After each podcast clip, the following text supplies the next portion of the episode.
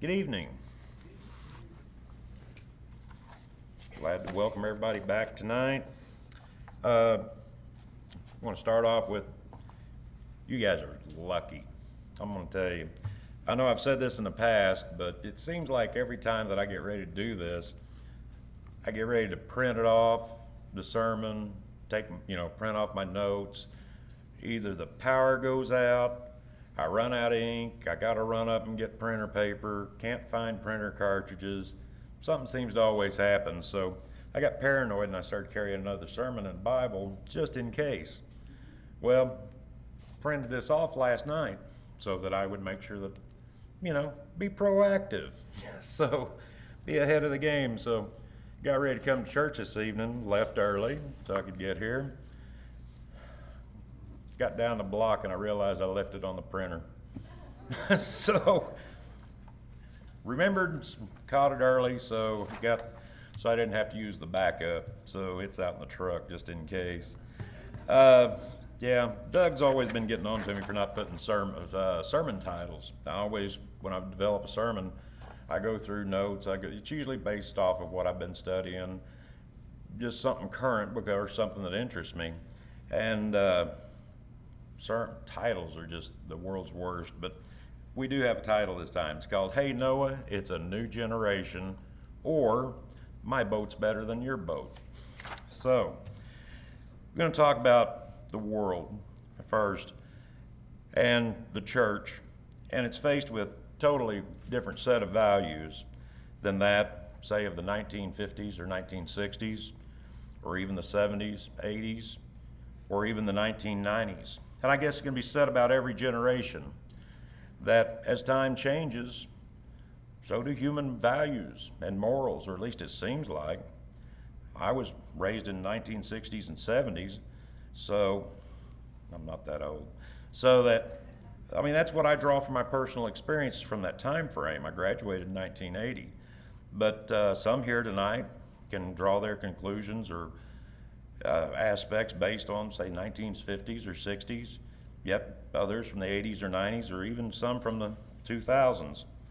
But what we need to remember, even though from generation to generation, society may change, God remains the same. Malachi 3:6 says, For I am the Lord, I do not change.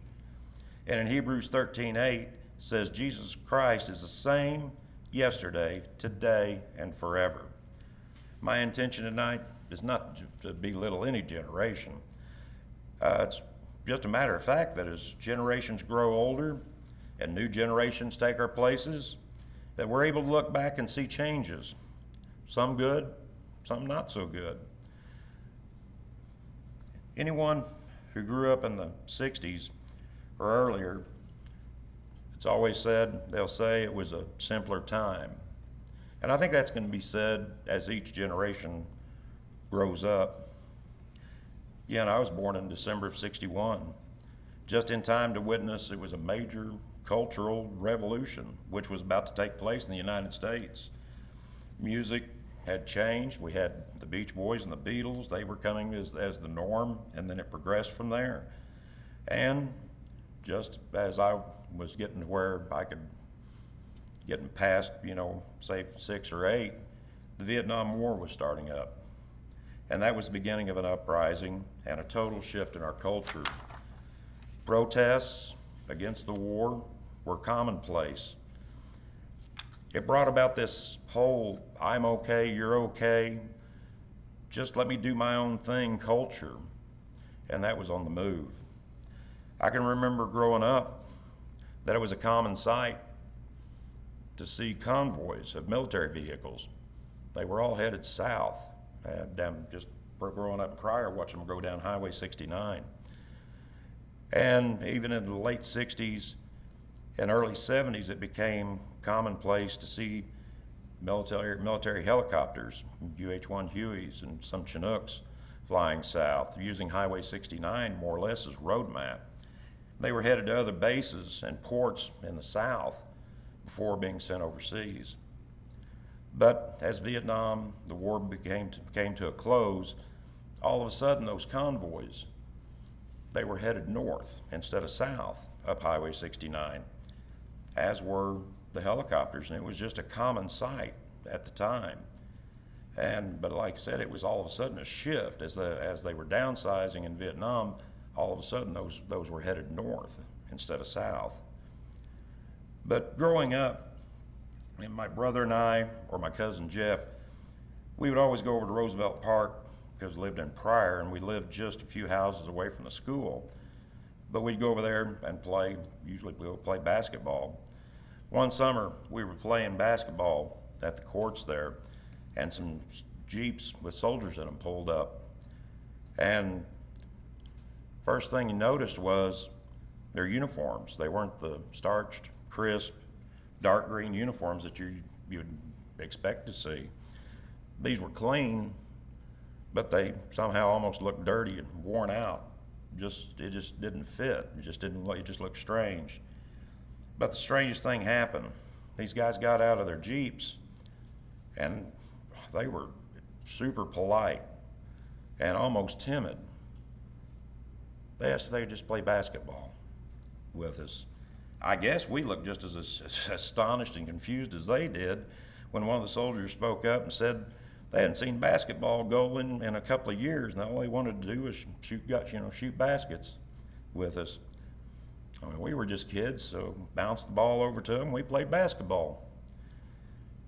It all started out kind of slow. Nobody really said anything, but within just a matter of minutes, everyone was smiling, laughing. Every time you know somebody would score a goal, everybody was shouting. And like I said, smiling and laughing. I guess this went on for about an hour. When one of them noticed the time, and they all ran and grabbed their uniform shirts and started to kind of almost run back to their jeeps, saying they had to catch up with their with their unit. But I'll never forget one of them turned around and came back over to us, and he shook each and every one of our hands. And uh, as he shook our hands, he, it almost looked like he had a tear in his eye. But he told us thanks for letting him play, you know, basketball with us. That was the most fun they had had in four years. It took some time for that to sink in. I was probably, I'm guessing, 10 or 12 at the time. But as I got older, it started to sink in what those guys had gone through those previous four years. That something as simple as shooting basketball goals for an hour or so, that could be such a big deal. I mean, as a kid, at first, all I could think of was, don't they have basketball goals in the Army? Found out later they didn't. but as I got older, my thoughts shifted to how they looked almost shell shocked at the beginning. I guess that would be a good term for it. But by the time they got done, they were just as kids, just like us. Now, as a grown adult with grandkids, I'm still not that old. I sort of hope to think that somewhere there's somebody that's telling the same story, except from a different perspective, but the same story, except with the addition of maybe something like as we were coming back from Vietnam, instead of getting spit on or yelled at at an airport, we saw these kids playing basketball and stopped. And instead of being ridiculed, we actually got to feel like normal guys, just normal guys playing basketball, even if it was only for an hour. And we got to forget about everything that had gone on the previous four years. But as I became a grown adult and got to be able to think about this, knowing now the culture of some of the United States in the early 70s, during that troop reduction, mid 70s, I came to better realize the meaning of Matthew 18:3, which says, and, ver- and, uh, and said, Verily I say unto you, except ye be converted and become as little children, ye shall not enter the kingdom of heaven.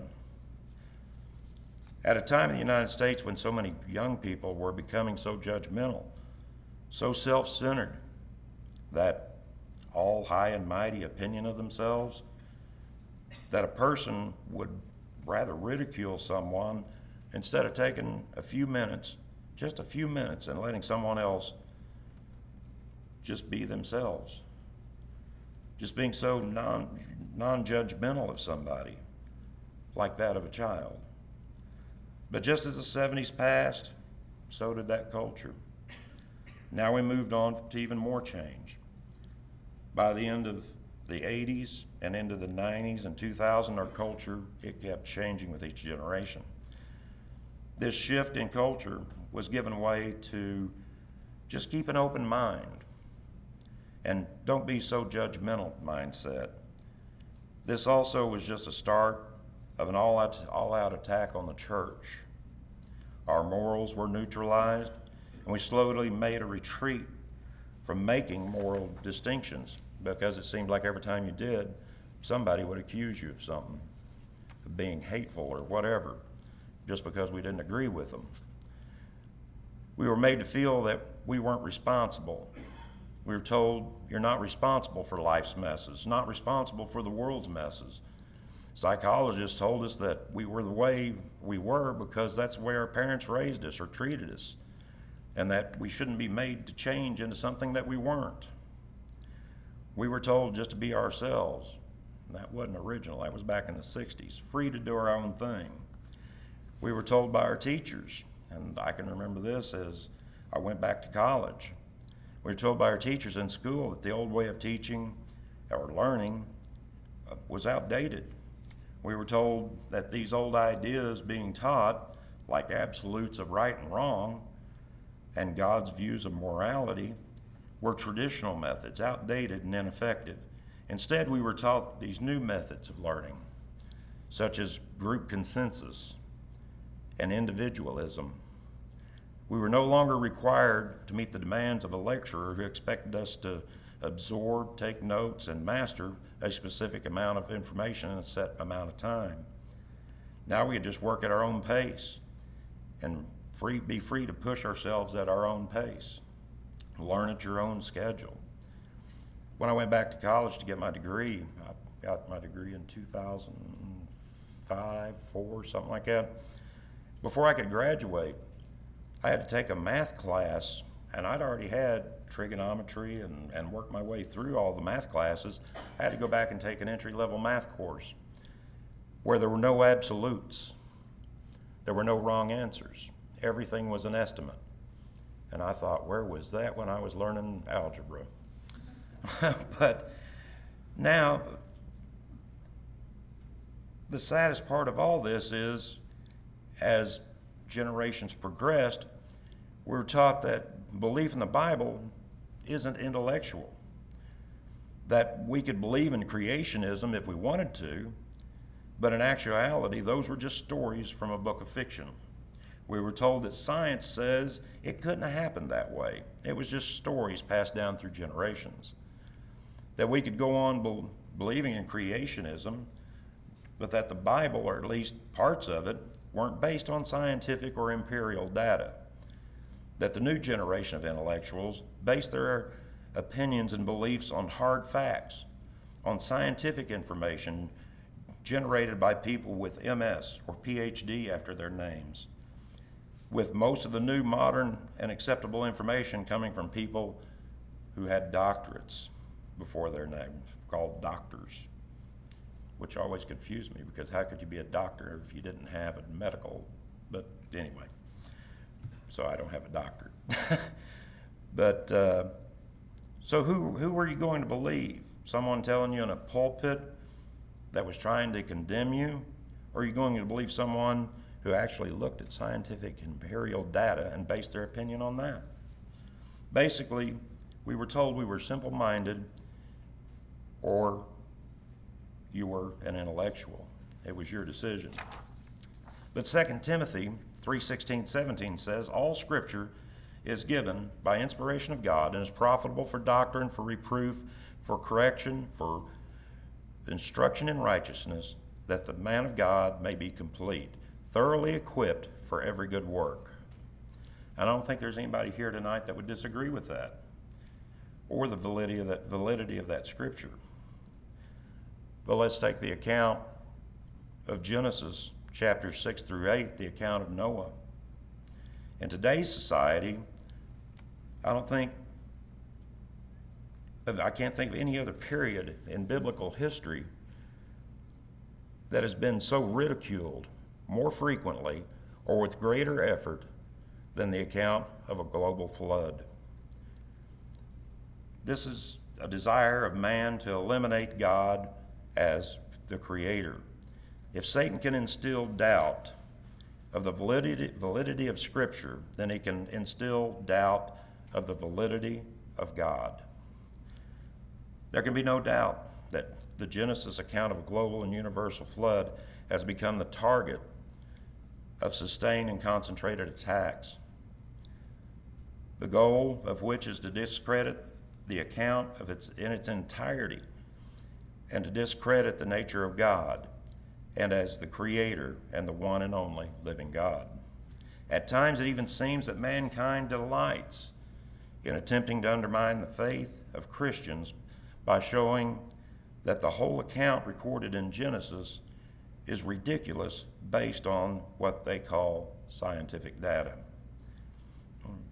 Insert in there, I worked with a gentleman that was a, well, I worked with several that were geologists, and uh, two of them in particular were, they were Christians. But they had the hardest time because being geologists, they would get in position with those people with the doctorates and the people running the jobs that they had to disagree with the age of the earth or creationism. And I know both of them do not work in that field today because of that reason. And it's just sad to think that that can happen to a person that at some point society is going to make you choose between the two that you spent all that time, money, and effort and worked in that field for say 10, 12 years, plus the cost that it cost, you know, took to get, you know, a master's in that, you know, in geology, and then to totally have to switch jobs and, and everything just because, you know, society wouldn't agree with creationism. But as we go through history, just a brief study of history shows that for centuries prior to our current, current age, scientists and the- theologians both attributed many of Earth's major features to a great flood or global flood of Noah. And generally, all were in agreement with the teaching of the Bible concerning creation and the global flood. But sadly, most geology in American high schools and colleges no longer teach a biblical creation. Some do, but most don't. Even as an alternative to a multi year, multi million year old earth. Most, in fact, even take delight, again, in ridiculing the biblical creation account and rule it out of modern thinking as naive or absurd or even just folklore of primitive man. It seems that Satan has pitted modern science and the evolutionists against biblical authority. Even when their own science and geology supports the theory of a global flood. Facts such as the explanation of major geological formations can only be explained by a global flood, or finding a major silt layer all over the earth that could only have been formed by a global flood event. Several years ago, I know some know that I did some archaeological and environmental work in several uh, southern states for a major pipeline company and traveled a lot. But during our surveys, we found uh, all the time fossils along with other artifacts but most of these fossils that we'd find were sea creatures and fish. We found these fossils at sites that were at sea level. We found these same fossils at sites that were 500 and 600 feet above sea level. We even found these same fossils and sites that were 3,000 plus feet above sea level in Ozark National Forest.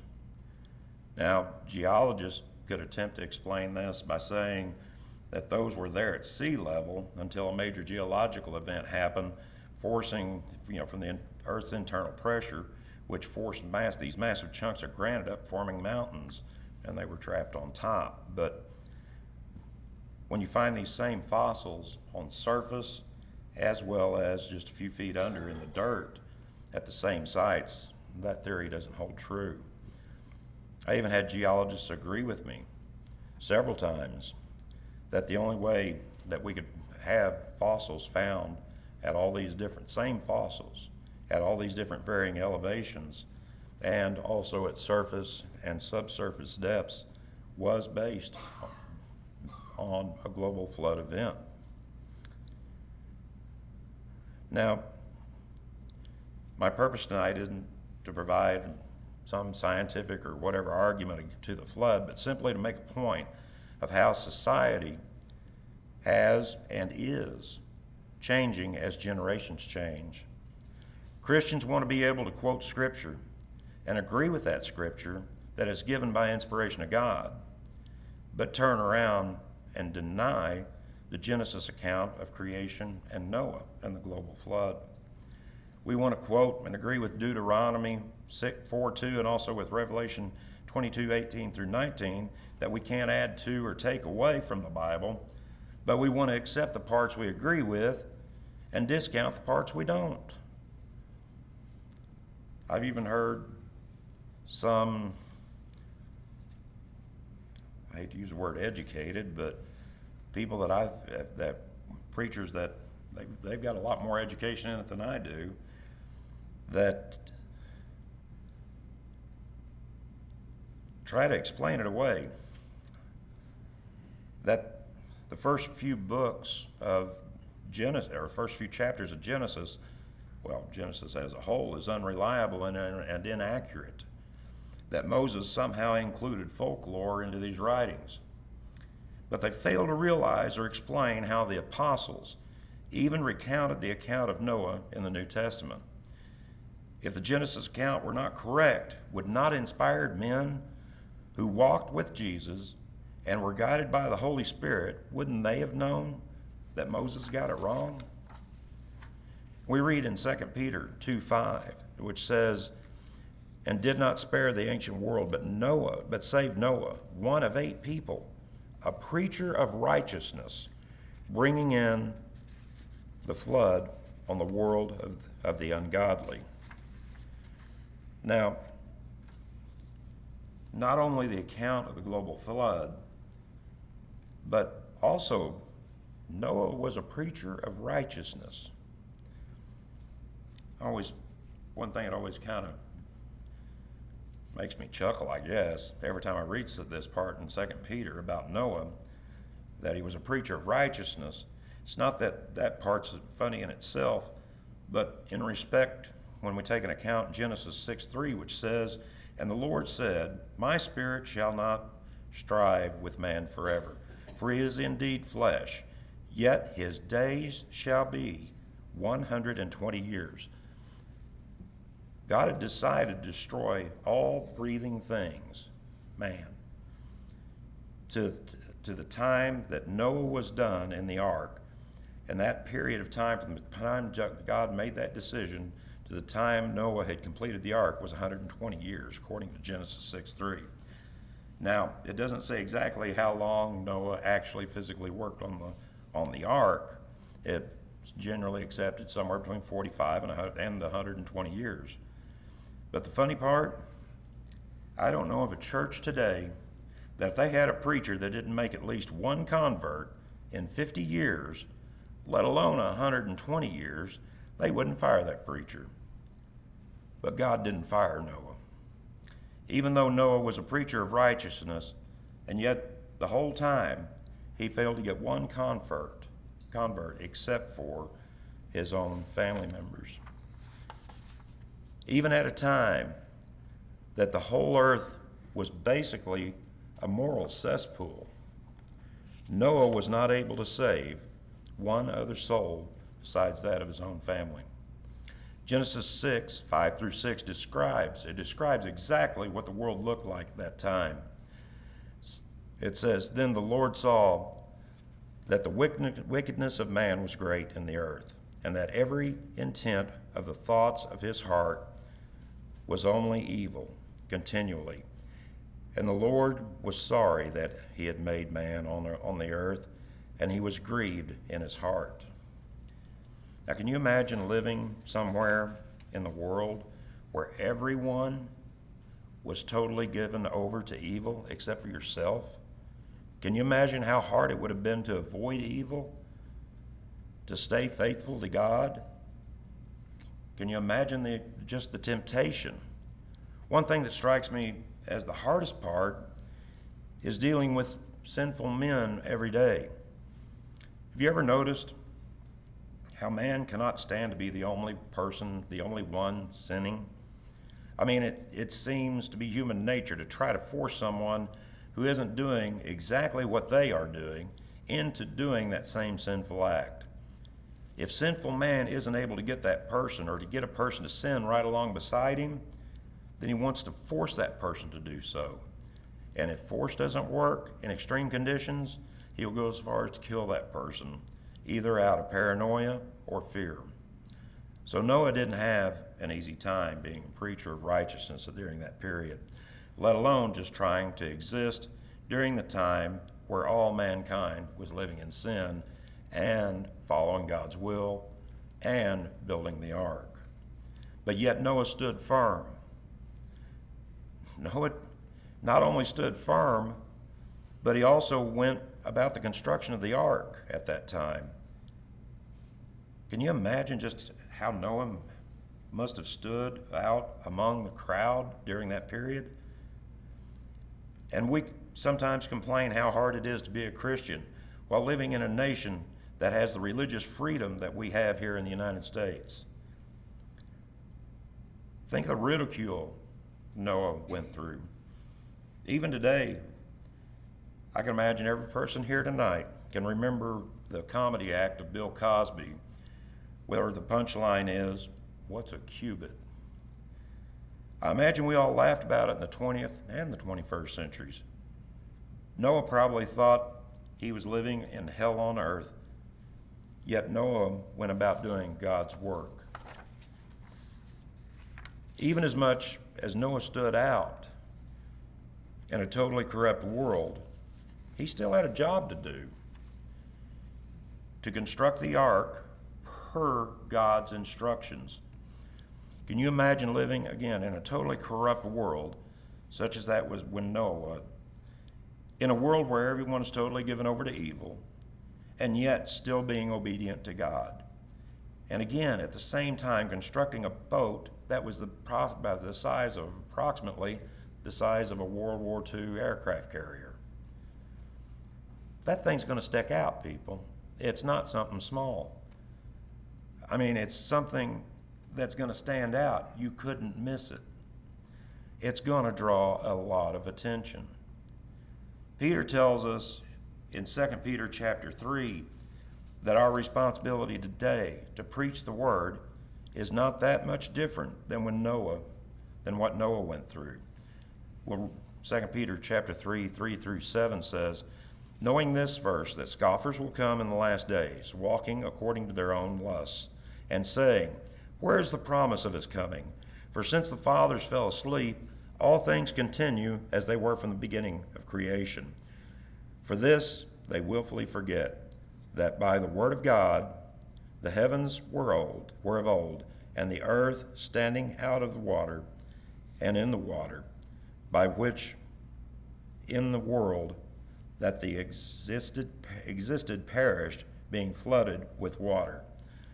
But the heavens and the earth, which are now preserved by the same word, are reserved for the fire until the day of judgment and perdition of ungodly men. Just as the rain and flood came at the time of Noah, so will the destruction of this world and the judgment.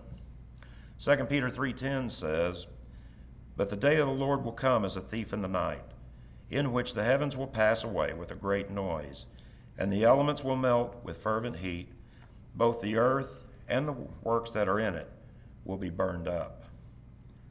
You know, the same arguments, excuses, ridicule that Noah received is alive and relevant to us today as we try to persuade men. One commonality is the argument I'm sure Noah must have had dealt with and that's the people who could not believe that an ark was necessary to save them of an impending flood. Just as today, many argue they can't even believe that you need to be baptized and the church are not necessary to be in order to be saved. I mean, couldn't God save the righteous without having to use some big boat? I can hear that same argument today. You mean to tell me that the church is necessary to be saved? Well, why don't you go ask the people who were standing neck deep in the flood waters as they were rising if the ark was necessary to be saved? Or what about the idea of one boat? One boat's as good as the other, isn't it? What if Noah's sons decided that the ark was going to be too noisy, too smelly, with all these animals inside it? We could just build another boat, somewhat like the ark, and live in it. Then when it came time for lunch or supper, we just pull up beside the ark, eat, spend time with mom and dad. Then we go back to our own boat have some peace and quiet. Wouldn't that work? Well, we hear that same argument. Isn't one church just as good as the other? I mean, the church that Jesus established is just way too hard. It's got all those rules and it's no fun. Can't we just build our own church so we can have fun and entertainment? Maybe on Christmas and Easter we can go visit mom and dad's church, but then we're going to go back to ours where we can have some fun. Sound like the same argument, just like with Noah. Was one boat just as good as of another? Is one church just as good as another? Well, let's go ask those people who were clinging onto the side of that ark as those floodwaters came up. Or I think it'd be better if we just read Ephesians chapter 4, verses 4 through 6, which says, There's one body, one spirit, just as you were called in one hope of your calling, one Lord, one faith, one baptism, one God and Father of all, who is above all and through all and in you all. So, according to Ephesians, is one Lord as good as, as another? Is one faith as good as another? How about one baptism? Is it as good as the other, one another? One God, one Father of all, who is above all and through all and in you all. So, no, one is not as good as the other. There is only one Lord, one God, one faith, one baptism. There's only one salvation. Well, what about this argument? Noah probably heard. Sort of along the same line, but okay. Listen, Noah, you've convinced me. There may there just might be a flood coming. I'll, I'll buy that. You might be right. There's only one boat that can survive the flood. But listen, that one boat, I'll buy it. But we got to make some changes. First, I ain't going into some boat full of spiders and snakes. I don't like spiders and snakes.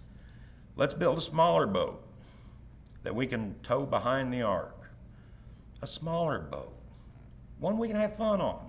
We'll call it a party barge. One that's got lots of windows so we can, you know, it won't be so dark and dreary on the inside. What do you think, Noah? Can we do that? I think I can handle be, to be saved if I can ride along on that party barge instead. Well, it's still the same today. Man cannot help himself. He just can't accept that God knows best. Man has to try to improve every time on God's plan. Give it time somebody will come up with the bigger, better, brighter idea.